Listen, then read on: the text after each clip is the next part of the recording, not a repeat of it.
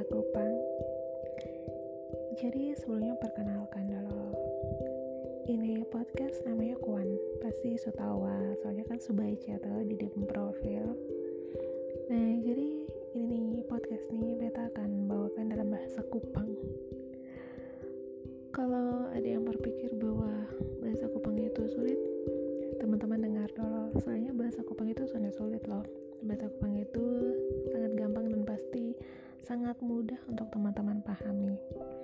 Nah terus isi podcast ini Sunday ada yang spesifik jadi isinya tentang apa saja yang ada di dalam paper